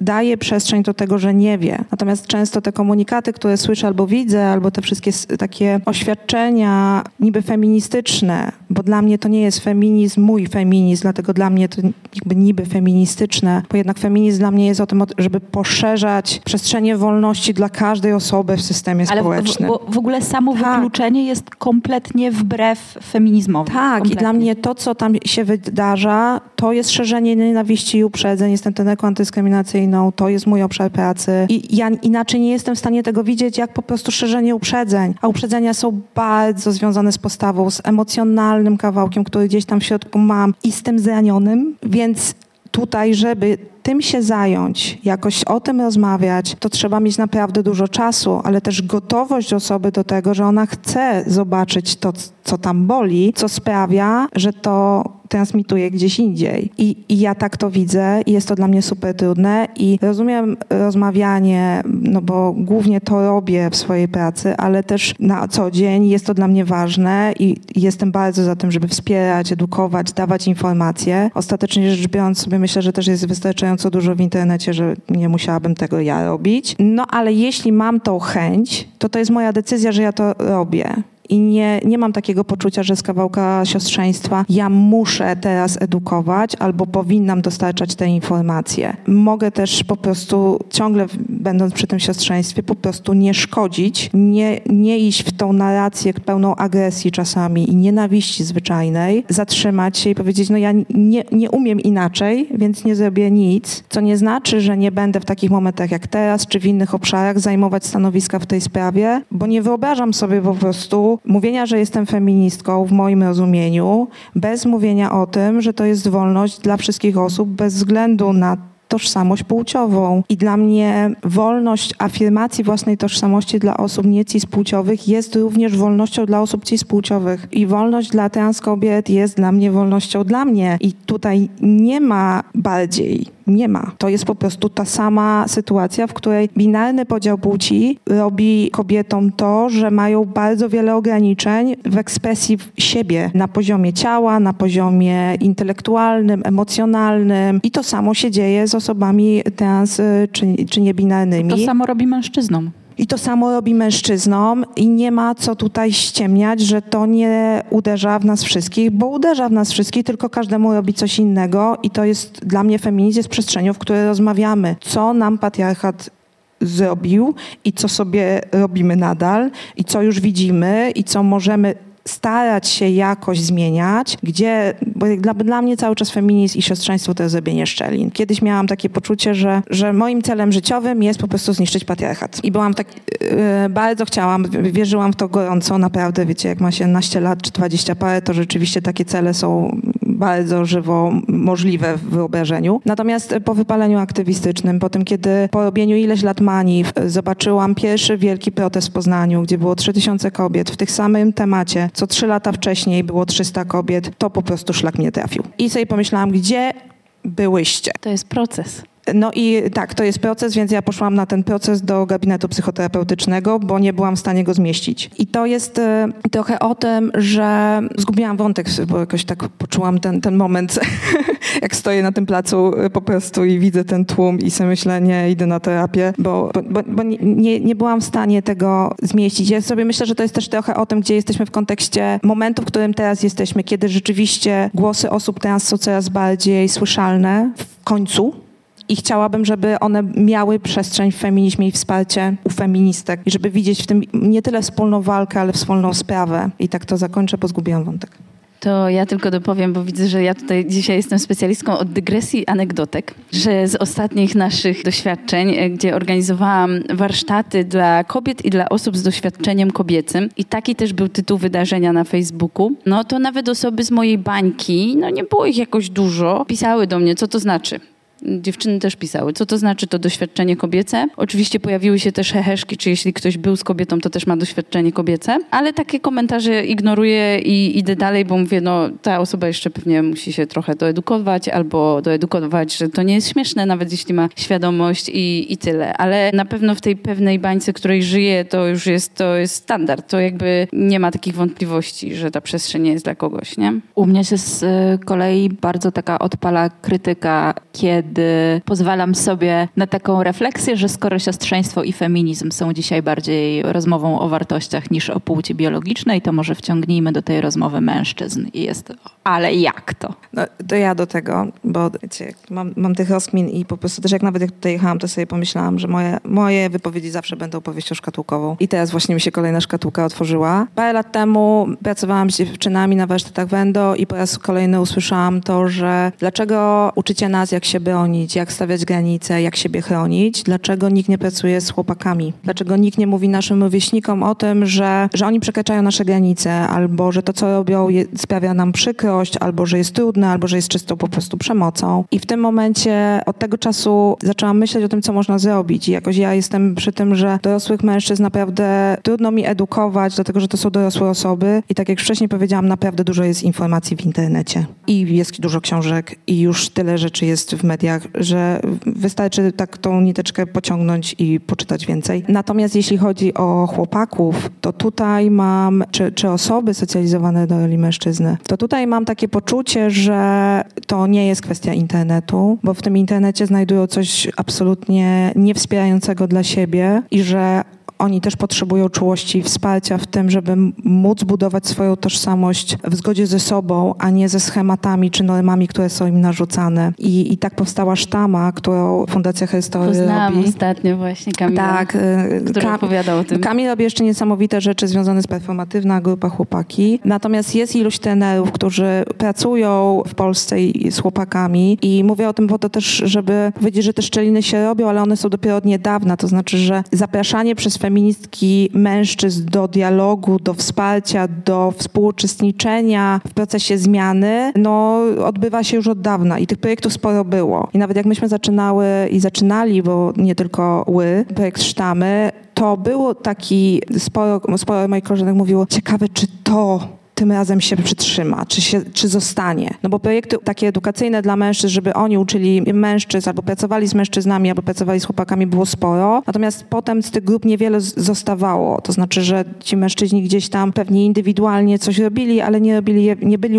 widoczni w ruchu, nie aktywizowali się jakoś znacząco, albo ci, którzy została maksymalnie z 16 osób jedna osoba. Więc teraz jest trochę tych osób i te, te warsztaty są. Coraz więcej jest też badań dotyczących chłopców, czy na przykład Munka, teraz dojrzewanie. Niebawem w grudniu będzie badanie Fundacji Historii która, i projektu, który, w którym współuczestniczyłam, który dotyczy wzorców męskości wśród chłopaków. Były badani chłopcy w, w takim okresie 16-18, czyli tego momentu, kiedy oni już coś o sobie wiedzą, ale jeszcze nie wiedzą, jak to zastosować. To znaczy, że jednak się motają. To jest ten taki moment, w którym po prostu mierzą się z różnymi trudnościami, ale też e, mają pierwsze miłości, pierwsze zawody miłosne, pierwsze trudności. Też wchodzą w ten taki okres niby dorosłości, ale jeszcze nie dorosłości. To znaczy, że są, czują się już dorośli, ale nie są jeszcze tak traktowani. Więc tu jest dużo kawałków. Więc ja was bardzo zachęcam do tego, żeby szukać takich obszarów związanych z męskością, bo one są już. I to jest taki właśnie, ty powiedziałaś o tym, że to jest szczególny, fajny moment dla, siostrzeństwa. I to jest też dobry moment, mam wrażenie, dla męskości, bo coraz więcej mężczyzn zaczyna widzieć, że, że zostają jakoś w tyle. I myślę, że też te ruchy konserwatywne mężczyzn, że zakładanie jakichś fundacji, w których oni będą tam utrzymywać patriarchat i, i, i trzymać tę twierdzę, jest też związany z tym, że widzą, że jest duża zmiana. Ale absolutnie, bo to jest dowód na, że, że oni się już jakby tak bardzo boją i tak bardzo widzą, że zmiana się już dzieje i że już nic jej nie zatrzyma, że rzucają się właśnie na takie desperackie ruchy typu Fundacja Patriarchat. Tylko, że właśnie to jest taki problem, i teraz może ja będę niepopularną feministką, ale idę w to, Dajesz. idę w to, że tak Kamil właśnie powiedział, bo ostatnio w ramach Tygodnia Równości zorganizowałyśmy panel, który mówił o równości i, i tam trochę dekonstruowaliśmy patriarchat i mówiliśmy też, co on robi mężczyznom. I fa- bardzo fajnie, bo przyszło na to spotkanie dużo kobiet, ale też wielu mężczyzn. Jako panelista też był zaproszony jeden DJ, który stara się bardzo równościowo budować scenę i zawsze w swoich bookingach e, dba o reprezentację kobiecą i był Kamil z grupy performatywnej Chłopaki. I on powiedział taką rzecz, która mnie zatrzymała, że najpierw jest emocja i jeśli my będziemy mieć ten feminizm taki trochę, że jakby można przeklinać, czy nie? Że wypierdalać, to ci mężczyźni, oni będą bliżej im będzie do tych fundacji właśnie konserwatywnych, patriarchalnych, bo oni są niewidziani przez nas też, nie? Jakby to jest tak jakby nam, no wiem, wiem, wiem, wiem, co to powoduje w tobie. Bo, bo to, nie, to nie było wypierdalać do mężczyzn, to było wypierdalać do patriarchatu. No właśnie, ale to musi wybrzmieć, nie? Że jakby moim zdaniem ważne jest, żeby wybrzmiewało. Niekoniecznie ja chcę, żeby to u mnie, ode mnie wybrzmiewało, ale to jest taki ważny moment, żeby to wybrzmiewało, że co patriarchat robi mężczyznom, że on też nie jest dla nich dobry, że to, co się dzieje z mężczyznami, liczba samobójstw, jakby to, jak nie potrafią się zaopiekować sobą, swoją psychiką, swoim ciałem, tworzyć relacje, jak nie mają kontaktu z emocjami też, no, no, no to, to wszystko jest o tym, nie? I trzeba może, no, no nie mówię, że pomóc, broń Boże nie zaopiekować się nimi, bo tego nie chcemy robić, prawda? Ale gdzieś tam może trochę podpowiadać, że ej, no jest na to przestrzeń, działajcie. Ja bym chętnie podpowiedziała, tylko moje doświadczenie jest takie, że mężczyźni nie słuchają. A to, no, I, to em, sprawa. I dlatego nie ja uczę chłopców. I dlatego e, zaprosiłyśmy e, liśmy mężczyzn, którzy chcą pracować z chłopakami, którzy chcą się tym zajmować i którzy chcą mówić do chłopców i do mężczyzn. Bo nie jesteśmy jeszcze w momencie, w którym głos kobiet jest równoważny z głosem mężczyzn. I Kamil to może powiedzieć, bo Kamil jest mężczyzną. I Kamila głos jest inaczej słyszalny. I ja się bardzo cieszę, że on to mówi, bo to nie jest tak, że to wczoraj feminizm i feministki zaczęły mówić o tym, że patriarchat uderza też mężczyzn. To naprawdę już długo trwa. Jest bardzo dużo książek i dużo w internecie. Ciągle będę do tego mówić, bo to jest dostępna wiedza dla wszystkich. I to nie jest tak, że to jest niedostępne, tylko że jest niedostępne dlatego, że to jest głos kobiet, a głos kobiet nie jest tym samym, co głos mężczyzn. To nie jest sam, ten sam poziom, ten sam przywilej, ta sama władza, ta sama słyszalność. To nawet nie jest ten sam tembr głosu, co też ma ogromne znaczenie, bo to jest na poziomie takim, wiecie, też emocjonalnym, to znaczy jaki głos uspokaja, jaki nie. Jakim głosem mówi się na debatach politycznych, a jakim nie. To, to ma bardzo duże znaczenie i póki jesteśmy w tym takim podziale kobiece, męskie, co ważne, co wartościowe, co niewartościowe i póki żyjemy w świecie hierarchii, a w takim żyjemy i nie ma co tutaj ściemniać, to jest o tym, że bardziej dekonstruować tę hierarchię, przyglądać się jej, ale nie, to, to nie jest o tym, że tak ją zniesiemy, więc trzeba mieć tego świadomość, więc to jest o zapraszaniu tych mężczyzn, którzy mają gotowość na to, żeby jednak swoją tożsamością pracować, o niej mówić, o swoim doświadczeniu i zapraszać innych mężczyzn, no bo wtedy realnie jesteśmy w stanie być razem, a nie o takim znowu z pewnej nierówności, skośnej sytuacji, w której to kobiety miałyby znowu coś zrobić dla mężczyzn. I mówię znowu dlatego, że ten system funkcjonuje, to znaczy ileś rzeczy kobiety są zobowiązane systemowo do dawania. To jest ta opieka, ta troska, to zajmowanie się, ale też bycie z tyłu i tym tłem. No i teraz to by znowu była jakaś forma pracy dla mężczyzn. No absolutnie tak, że znowu my bierzemy odpowiedzialność na siebie za to, żeby objaśnić światu, że na feminizmie korzystamy wszyscy i wszystkie. Ale e, to, że e, głos męski jest wciąż traktowany poważnie i prowadzi do takich absurdów, jak sytuacja, o której jakiś czas temu usłyszałam, mianowicie, że e, pani z pewnej firmy wolała na wewnętrzne szkolenie dotyczące stosowania feminatywów zaprosić mężczyznę zajmującego się fem- feminatywami niż kobietę, ponieważ on będzie miał większy posłuch. Tak, będzie większym autorytetem. Wiecie co, dużo mi się uruchomiło rzeczy, jak was słuchałam i pierwsze, co chciałam powiedzieć teraz, to jest to, że pełna zgoda z tym, co mówisz Magda i rozumiem, że czasem brakuje cierpliwości, ale myślę też, że musimy tą cierpliwość mieć, bo fajnie jest sobie gadać w gronie już przekonanych, ale ta praca, która jest do wykonania, to jest właśnie to, żeby porozmawiać z tymi osobami, którzy się, które się może z nami nie zgadzają. I to oznacza rozmowy trudne, eine takie, w których krew nas zalewa z terwkami, ze swerwkami, czyli też temat, który ogromnie dzieli środowisko feministyczne, temat pracy seksualnej, to znaczy też mieć cierpliwość do, do patriarchatu w sobie, żeby też się przyłapywać i oduczać, to znaczy mieć cierpliwość do tego, żeby nie pouczać, tylko rozmawiać, zawsze się rozejrzeć po sali i zobaczyć, kto tu jest, a kogo tutaj nie ma i zastanowić się, dlaczego ich nie ma i co możemy zrobić, żeby oni tu przyszli.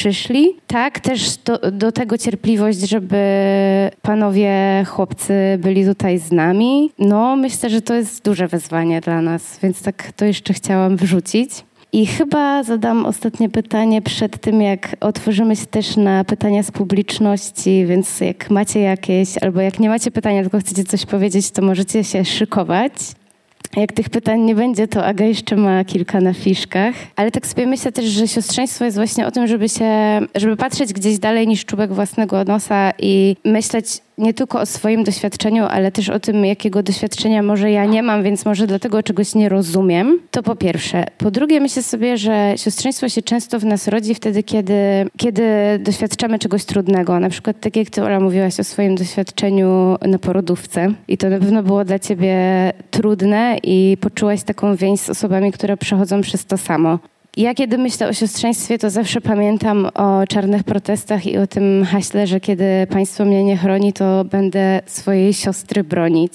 I często właśnie wokół tych trudnych rzeczy, wokół traum, wokół wyzwań się organizujemy. Ja mam takie pytanie do was, co zrobić, żeby to też tak trochę czasem robić na lekkości i na radości? I czy potraficie wskazać takie przestrzenie w feminizmie lub w swojej działalności, kiedy spotykamy się po to, żeby celebrować to, kim jesteśmy?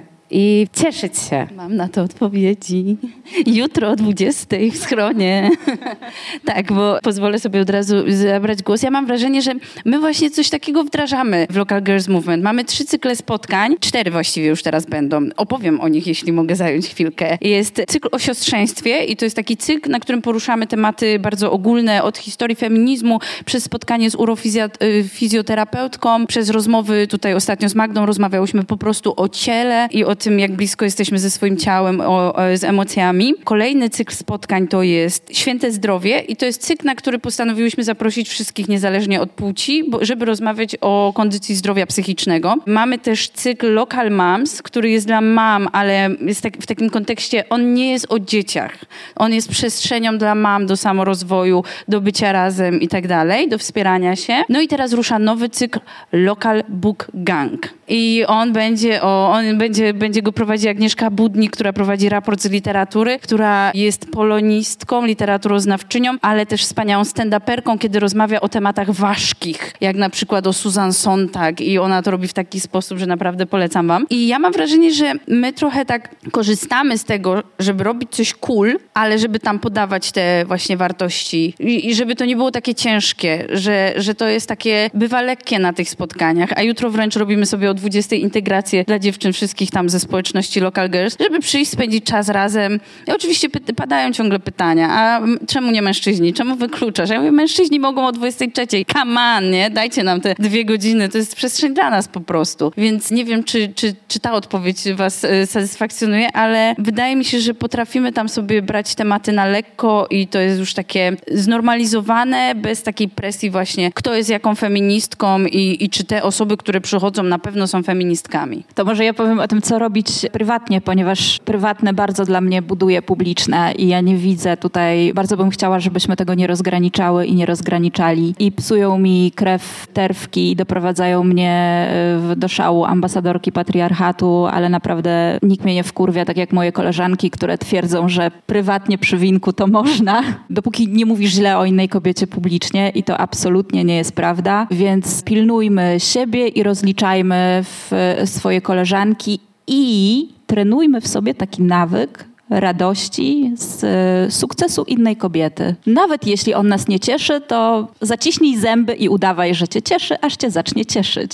Ja y, jestem z takiego aktywizmu, który bardzo szybko prowadzi do wypalenia, bo jak y, właśnie, teraz mi się przypomniało o tym patriarchacie. Tak, jeśli ma się na celu zniszczenie patriarchatu najlepiej jeszcze za swojego życia, to bardzo szybko można y, trafić właśnie do gabinetu psychoterapeuty i oby tam się trafiało po wsparcie. Ja myślę, że to, co, czego mi brakowało w aktywizmie i czego nadal mi brakuje, bo nie mam tego dużo, a bardzo chciałabym więcej w siostrzeństwie i w feminizmie, ale też w ogóle w takich działaniach na rzecz zmiany społecznej, bo to jest coś, co jest mi bardzo bliskie, to docenianie się wzajemnie. To jest o tych sukcesach, o których ty mówisz, ale jednocześnie o tym, że ej, ale zrobiłyśmy fajną rzecz. Ja przez lata y, działałam w takim stowarzyszeniu, Stowarzyszenie Kobiet Konsola z Poznania. Niektóre osoby z mojego rocznika mogą kojarzyć. I to była taka organizacja, w której robiłyśmy wydarzenia, które teraz wy robicie, tylko że nie miałyśmy takich kanałów e, komunikacji, jak są obecnie i wy wrzucacie post i macie w ciągu, nie wiem, 20 minut 70 polubień i widoczności. My miałyśmy cztery osoby na sali. I to było dość wypalające, to znaczy, że pracuję przez trzy miesiące, robię wydarzenie, a przychodzą mi moje koleżanki, ewentualnie jedna osoba, której nie znam, bo to jest koleżanka innej koleżanki, która przyjechała do miasta w odwiedziny. No więc to było trudne,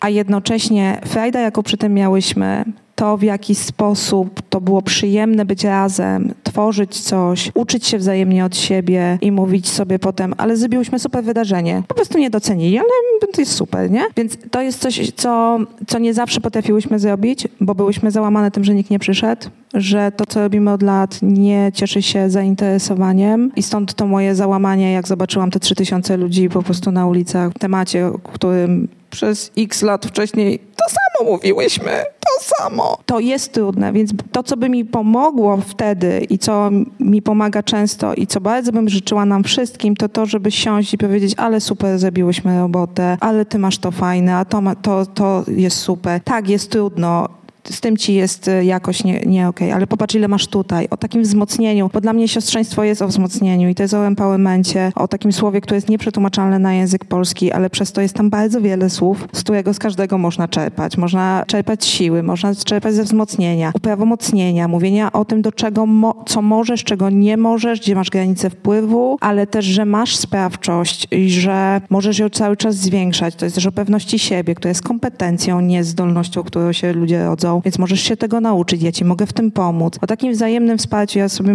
jakoś, jak myślę o, o tym, co mogłoby wspierać siostrzeństwo, to o szukaniu przyjemności z bycia razem, o tym, że siostrzeństwo to też jest po prostu ta impreza, którą robimy, bo to jest to benefit na szczytny cel, manifę, czy coś innego, ale jednocześnie to jest impreza. Można potańczyć, można się pośmiać, pobyć ze sobą w poczuciu, że to jest przestrzeń, w której nie usłyszę tych wszystkich trudnych rzeczy, a jak je usłyszę, że ej, ale się ubrałaś, za krótką masz spódnicę, to zaraz x osób powie, ej, to nie było. Okay. I to jest też o bezpieczeństwie, o tworzeniu bezpieczniejszej przestrzeni w tym jednak niebezpiecznym świecie.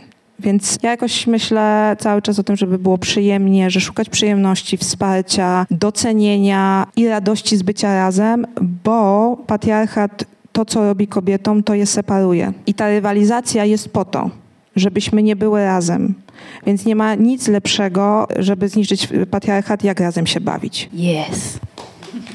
Brawo.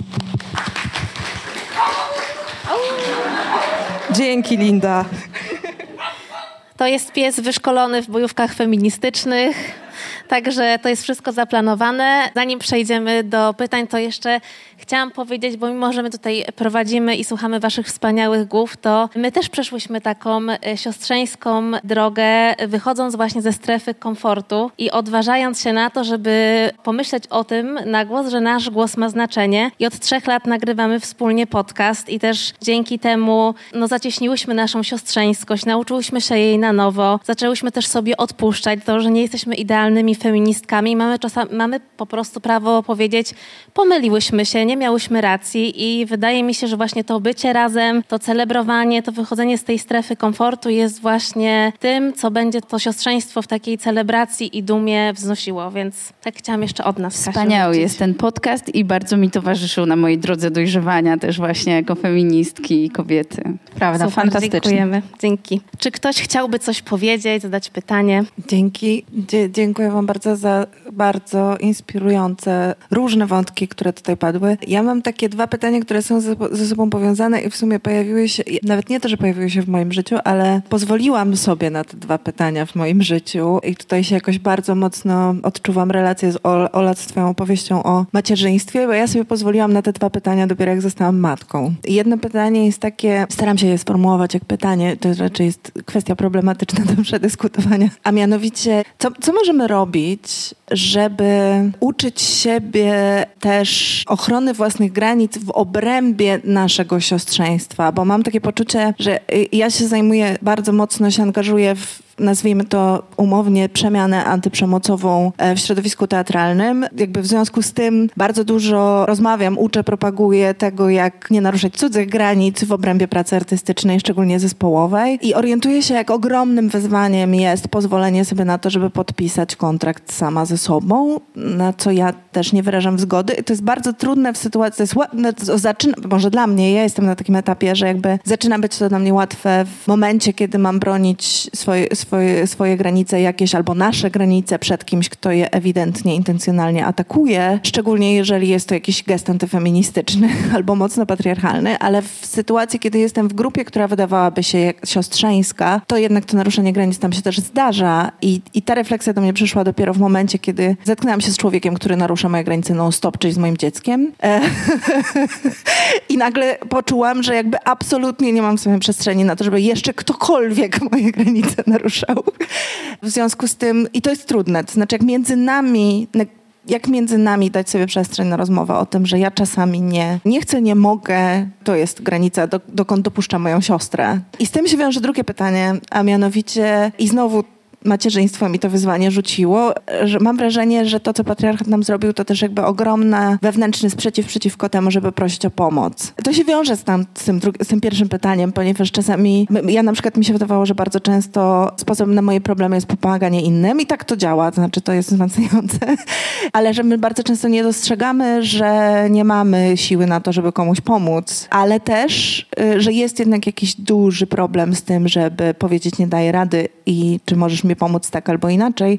Na różnych poziomach to jest nie tylko o patriarchacie, ale też o kapitalizmie oczywiście. No więc takie, takie dwa wątki chciałam wrzucić. Dzięki. To bardzo to są bliskie mi pytania, które też y, Konstant sobie zadaje i nie wiem, czy znalazłam na nie odpowiedzi, bo pierwszy wątek granic, no to, to ostatnio z Magdą dużo na ten temat rozmawiałyśmy i ja wiem, że nie umiem stawiać tych granic i wręcz moje dziewczyny y, się śmieją, że Ola, jak ty masz zauważyć, że ktoś narusza twoje granice, jak ty nie wiesz, gdzie je masz? I to jest wątek z mojej terapii. Co zauważyłam, uczę się tego, uczę się na terapii tego i uczę się przez doświadczenie. Właśnie ostatnio miałam taki projekt, że współpra- współpracowałam z kobietami pokolenie wyżej, które tu pojawiał się mocno wątek granic i tego, że ja nie do końca umiem je stawiać. Moje koleżanki to robiły bardziej, mi się trochę dziwiły i ja zrozumiałam po prostu wtedy, ale też nie tylko jako kobieta, ale też szefowa, że w momencie, kiedy ja jestem przyzwyczajona do nadużywania siebie, to ma się skłonności do nadużywania innych ludzi. I jakby to mi pomogło też zrozumieć, że jeśli ja będę siebie bardziej szanować i, i, pilnować swoich granic, to też będzie szło w kierunku innych ludzi. I to jest myślę bardzo ważne, żeby zacząć trochę od siebie. E, ale też na przykład i odpowiadając na to drugie pytanie, też z proszeniem o pomoc i, i z tym wszystkim, mi bardzo pomaga ta nasza grupa Local Girls Movement, bo tak jakoś nam się to szczęśliwie udało, że jesteśmy nie tylko stowarzyszeniem, ale naprawdę się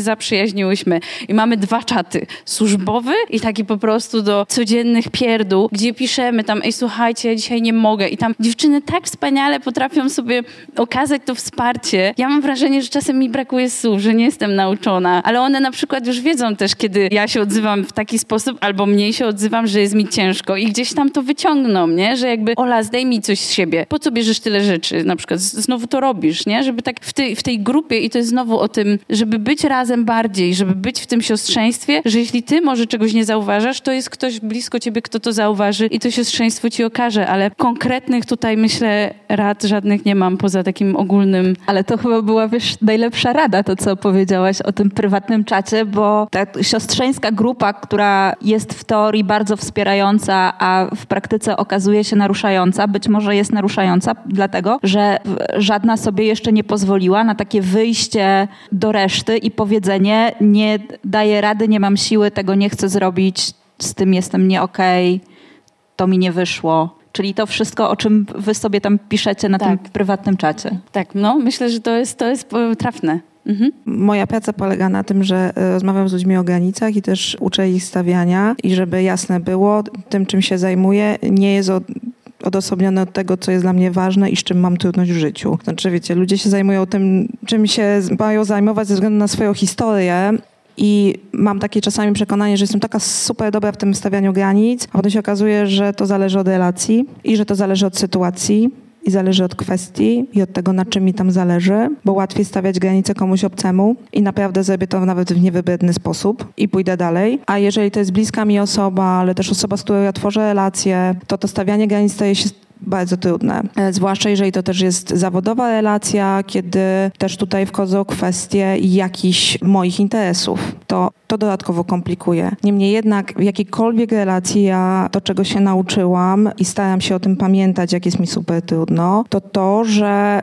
stawianie granic w relacjach, na których mi zależy, jest inwestycją w relacje. To znaczy, że jest mówieniem o tym, że tu mi nie pasuje, tu mam dość i teraz sprawdzaniem, czy ta osoba to uszanuje. A jeżeli nie uszanuje, to to jest też dla mnie informacja na temat tego, co to jest za relacja i czy ja ją mogę i chcę dalej kontynuować. No i to jest coś, co staram się praktykować od relacji przyjacielskich, romantycznych, pozawodowe. Znaczy, jak ja się czuję w tym, czy ja czuję się widziana, czy ja też widzę tę osobę, osobę, jak, jak, jak w kontekście granic osoba reaguje. No ale socjalizacja do roli kobiety nie sprzyja stawianiu granic. I mimo tego, że ja wiem, jak mam to zakomunikować, bo mam to wyuczone, że spójny komunikat to jest to, że zdaje ta płyta to jest to, wiecie, te wszystkie wątki związane z komunikacją, to mimo wszystko w tych sytuacjach, które są dla mnie bardzo trudne, trudno mi jest e, zadbać o to, żeby mi się nie pojawił uśmiech, żeby mi nie zadygała, wiecie, mimika twarzy, żeby mi tam jakieś dodatkowe komunikaty pozawerbalne nie zdradziły tak naprawdę, jak bardzo mi jest trudno. I też e, siłą rzeczy ja się boję, przeżywam emocje, stres, które wpływają na to, jaki ten komunikat jest i wpływają też na to, czy w ogóle to zrobię. Dlatego to jest cały czas praca też nad tym, co, co ja mogę i do czego ja sobie daję prawo i w kontekście granic to jest bardzo ważne. Ten empowerment, o którym mówiłam, on jest o tym, o tym, że ja mam prawo, mam możliwość i czuję swoją sprawczość, którą cały czas potrzebuję ładować, żeby rzeczywiście w różnych relacjach to ustawiać. I kontekst granic jest, myślę, szczególnie w ogóle bardzo istotny w relacjach interpersonalnych, ale szczególnie jakoś dla mnie jest widoczny w kontekście socjalizacji do roli kobiety, że jest trudny, dlatego że poprzez macierzyństwo, ale nie tylko przez macierzyństwo, poprzez seksualizację ciał kobiecych, te granice są właściwie na naskórku, albo właściwie ich nie ma. Tych przekroczeń jest tak dużo, że rzeczywiście trudno zauważyć, gdzie ja te granice mam, ponieważ jakby nikt mi tego nie pokazał, nie pokazała, nikt mnie tego nie nauczył. Sama nigdy w ogóle o tym nie myślałam, nie miałam doświadczenia, a to jest granica, a to to ja mogę powiedzieć, ani nie miałam pozwolenia, ani nikt mi nie wskazywał tego, że mogę powiedzieć, że nie. No bo dzieciom się nie pozwala mówić nie, dziewczynkom tym bardziej, no bo one mają być miłe, grzeczne i ustępować. Więc tu jest duży kawałek taki też socjalizacyjny przy tym, więc nie, nie mam żadnej złotej rady. Niemniej jednak jakoś to, co, co mi pomaga, jest, jest po prostu myśleniem o tym, że to jest też inwestycja w relacje. Myślę, że mamy czas jeszcze na jedno, dwa pytania. Czy ktoś chciałby zabrać głos? Dobrze, ja chciałam tylko zapytać, a w ogóle bardzo dziękuję za, za tę dyskusję, słucham jej z wielką przyjemnością, ale chciałam zapytać o taki wymiar polityczny, mm, ponadjednostkowy, bo e, to, o czym przede wszystkim rozmawiacie, to są kwestie takie, używając w dużym stopniu takiego języka terapeutycznego też, e, czy poruszając się w obszarach trochę psychologicznych, które są też bardzo wielu osobom niedostępne, mimo wszystko. Chciałam zapytać o ten aspekt polityczny myślany właśnie ponadjednostkowo, czyli siostrzeństwo jako pewna idea też polityczna, tak? W takim powiedzmy bardziej klasycznym znaczeniu. Rozumiem cały ten kontekst prywatny, jest polityczny i jakby to jest dla mnie zrozumiałe, ale chodzi mi właśnie o możliwości działania jakby z tą ideą siostrzeństwa ponad dobrem jednostki samej tak? W sensie w kontekście na przykład mówiłyście o, o feminizmie osób, które wykluczają e, osoby transseksualne, tak? A co z takim siostrzeństwem na przykład dla, dla osób, które mają zupełnie przeciwne poglądy niż my, polityczne? Czyli na przykład są, nie wiem, w jakiejś skrajnej prawicy, czy, czy gdzieś tam indziej. Tam są też na przykład kobiety, które no, wydaje się, że mamy wspólne interesy, ale okazuje się, że, że, że nie. I co, co, co, gdzie siostrzeństwo się tutaj rozgrywa? Czy to jest w ogóle przestrzeń dla siostrzeństwa? Czy to jest siostrzeństwo jest tylko właśnie taką wygodną ideą, którą posługujemy się w, w jakimś, nie wiem, kręgu osób nam bliskich ideowo? Mimo wszystko? Czy jesteśmy w stanie z tym wyjść gdzieś dalej i jakich narzędzi użyć, żeby, żeby to zadziałało? Ostatnio w związku z badaniami, które się ukazały na, na początku roku i które mówiły o e, wtedy takiej niepokojąco niskiej wyborczej mobilizacji młodych kobiet w Polsce, pojawiło się mnóstwo inicjatyw i kampanii mobilizujących młode kobiety do wzięcia udziału w wyborach. I jedna z aktywistek opisała na swoim Instagramie takie aktywistek też zaangażowanych właśnie w te kampanie mobilizujące kobiety. Takie swoje swoje spotkanie w, w tramwaju, metrze, autobusie z kobietą starszą od siebie. Trochę o sprawach kobiet, ale zeszło na politykę. Okazało się, że ta pani ma zupełnie inne poglądy, wręcz głosi jakieś okropne tezy rasistowskie i ksenofobiczne. No i ta aktywistka pozwoliła sobie na taką refleksję, że, że może w związku z tym to jest trochę nieodpowiedzialne, żeby zachęcać wszystkie kobiety do udziału w wyborach. No bo przecież nie wszystkie zagłosują tak, jak my byśmy chciały, żeby zagłosowały. Tylko, że równość to nie jest wtedy, kiedy wygrywa ten, z którym się zgadzamy. To jest raz. Dwa, udział kobiet, większy udział kobiet w życiu politycznym jest zawsze krokiem ku równości.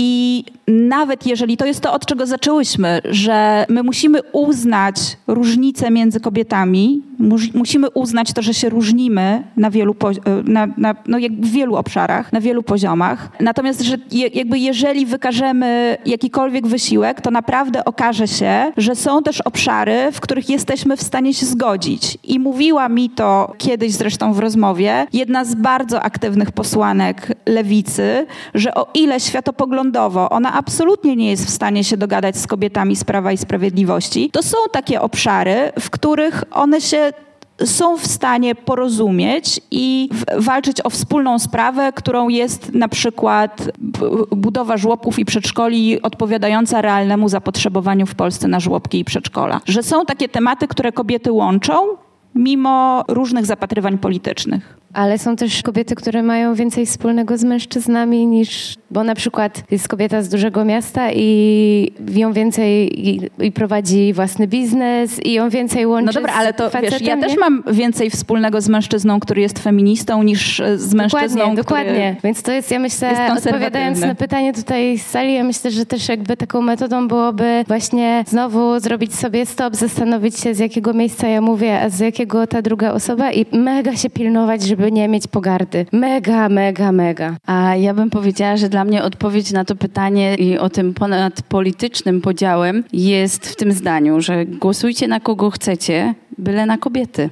Absolutnie tak. Kiedy będzie więcej kobiet, to jakoś tak samo, mam nadzieję, pójdzie. Ja nie mam tej pewności. Moja naiwność. Natomiast y, ja, ja sobie jakoś cały czas mam takie poczucie, że to jest o tym, żeby kogoś przekonać do swoich racji, do tego, że, że moje wartości są ważniejsze niż y, czyjeś. I że jakby moje było, to by wszystkim było dobrze. No i oczywiście ja w to wierzę, że gdyby było tak, jak ja sobie widzę świat, to świat byłby wspaniały. Natomiast no to jest moja wersja dla mnie, to jest, to jest, to jest moja perspektywa i na pewno już na tyle staram się mieć pokory, że wie, widzieć to, że za chwilę jak zacznę opowiadać o tej swojej wizji, to ktoś mi powie, że ale tutaj nie dopracowałaś, a tutaj co z tym, a co tutaj. Więc to, to, to, to będzie dziurawa perspektywa. Ona w mojej wizji będzie idealna dla wszystkich, ale, ale niekoniecznie tak musi być. I ja cały czas będę wracać do tego, że wszystkie jesteśmy i wszyscy w patriarchacie. I każda osoba stara się przetrwać. To, to, jest, to jest walka o przetrwanie na różne sposoby i różnie ludzie reagują i będę to sprowadzać do tego takiego przetrwaniowego kawałka, co jest też związane z tym, że ja będę chciała, chcąc przetrwać i dla mojego gatunku osób o tych samej wartości, ch będę chciała robić większą przestrzeń, więc będę chciała przekonywać jakieś inne osoby. Tylko, że ja myślę sobie, że w tej walce, czy w tym przekonywaniu, czy w tym poszerzaniu przestrzeni dla siostrzeństwa też musi być miejsce na granice wpływu. Na pewne rzeczy nie mam wpływu, na pewne rzeczy nie ma wpływu moja grupa. Nawet jak zbiorę wszystkie swoje koleżanki z całej Polski, to możemy nie przekonać wszystkich konserwatywnych kobiet, które mają korzyści z tej pozycji, w której są. Jest im to w jakimś sensie potrzebne i są w tym miejscu. I ja trochę myślałam o tym wcześniej, żeby to powiedzieć, ale jakoś nie powiedziałam, że dla mnie w dyskusji nie jest o tym, że ja forsuję swoją rację u kogoś, kto jest ugruntowana, czy ugruntowany, czy ugruntowana w swojej wizji, bo tu jest bardzo trudno się dostać. To jest taka twierdza, że tam się nie przebije. Natomiast jestem w stanie rozmawiać z tymi, które osoby nie mają zdania, albo jeszcze nie wiedzą, albo trochę, trochę się miotają pomiędzy tymi skrajnymi wizjami. Ja raczej bym w nich, w nich inwestowała też dlatego, że właśnie już wspominałam o wypaleniu, że są granice też mojego wpływu i moich zasobów. I ja mogę oczywiście bardzo dużo energii pakować w osobę, która jest nieprzekonana i ja ją chcę przekonać, ale tą samą energię mogłabym zainwestować w rozmowę z kimś, kto chce mnie słuchać i kto rzeczywiście coś z tego może wziąć i sobie procesować. Ja raczej bym zachęcała do szukania takich osób, czy miejsc, czy grup, które jeszcze same nie wiedzą. Bo jak z jednego bieguna na drugi skacze, to, to ludzie są tam bardzo mocno wbici i tam trzeba dużego wstrząsu, żeby coś się zmieniło. Natomiast dla osób, które nie, nie mają jeszcze jednoznacznego, albo twardego, albo sztywnego, albo nie mają zwyczajnie wiedzy, to łatwiej im wyjść po prostu z takiej pozycji, w której nie rozumieją tego, o czym mówię, no bo po chwili, a okej, okay, to to. No i też odwoływanie się przede wszystkim do emocji. Ja jednak z tego takiego, nie wiem czy psychologicznego, ale ludzkiego mi się wydaje kawałka, że, no, że ludzie mają emocje. Za wszystkimi postawami są jakieś lęki, obawy, frustracje i jak ja rozmawiam z ludźmi o takich bardzo skrajnych poglądach, to staram się sprawdzić, czego ty się boisz, co tam się u ciebie dzieje, co cię tak frustruje, co boisz się, że ci zabiorą. No to jest coś, co najczęściej odbywam w kontekście homofobii czy transfobii, no bo wiadomo, jaka jest rodzina i jaka jest definicja rodziny. Jest jedna, mama, tata i twoje dzieci i tu są cispłciowe osoby i nie ma innej opcji, nie ma żadnych innych w ogóle obszarów. No i w ogóle mówienie o jakichś prawach osób ze społeczeństwa społeczności LGBTQ+, będzie sprawiało, że rodzina padnie. Albo jak będzie równość małżeńska, to osoby heteroseksualne się nie dopchają do urzędów y, stanu cywilnego, żeby wziąć ślub, bo po prostu cała społeczność LGBTQ+, po, po, po prostu poleci tam brać śluby. No i to jest o lęku to jest o tym, że coś mi zabiorą, o czymś, czego nie będę mieć. Jak myślę o, o kobietach, które są bardzo w konserwatywnych okopach, tak to nazwę, bo też są lewicowe i, wolnościowe okopy, trzeba sobie zdać z tego sprawę, to one pilnują jakichś swoich rzeczy. Czegoś, o coś się boją, coś potrzebują, coś chcą zatrzymać. I na tym poziomie myślę, że jest, jestem w stanie znaleźć jakiś wspólny kawałek, że tak samo się boję o to, że nie będę miała stabilności, że moi bliscy będą zagrożeni, tu może się znaleźć bardzo wiele obszarów do, do porozumienia. Natomiast no ja, ja jednak staram się e, angażować energię i czas tam, gdzie wiem, że ktoś chce mnie słuchać i nie zawsze podejmuję. Wiem, że czasem są obszary, które mogłabym zmienić, coś tu powiedzieć, ale myślę sobie, że nie zawsze muszę edukować innych i że to też nie, nie, jest, nie jest moja rola. Musimy już kończyć. Nie udało nam się niestety też poruszyć wszystkich e, wątków, które miałyśmy zaplanowane w tej dyskusji. Jeżeli ktoś czuje się bardziej komfortowo, żeby żeby porozmawiać w kuluarach, to oczywiście do tego zapraszamy. Zapraszamy też na 18 do rozmów przy stole, gdzie będzie też można wyrazić siebie. Chciałabym podziękować bardzo naszym serdecznym gościniom za otwartość w dyskusji, za szczerość, za podzielenie się swoimi refleksjami. Mam nadzieję, że nie byłyśmy kaznodziejkami, tylko powiedziałyśmy o swoich wątpliwościach, o tym, co jest dla nas ważne i że to da Wam też dużo do myślenia. I ja na koniec, zamykając dyskusję, chciałabym się podzielić taką taką e, definicją siostrzeństwa, która bardzo dla mnie jest w duchu feminizmu inkluzywnego, czyli siostrzeństwo to ciągła lekcja myślenia o tym, jak ja się mam wobec innych. I myślę, że z tym chciałabym e, zostawić Was i zaprosić na krótką przerwę, bo o 12.30 e, wznawiamy panele i będziemy rozmawiać o inkluzywności. Nikt nas nie pytał, ale i tak się wypowiemy. Feministyczny podcast o kulturze, społeczeństwie i wszystkim, co nas zainteresuje. Zapraszają Kasia Chrobak i Agnieszka Szczepanek. I Mowsieczka Linda. Tak, czasami. Producentem podcastu jest Estrada Poznańska.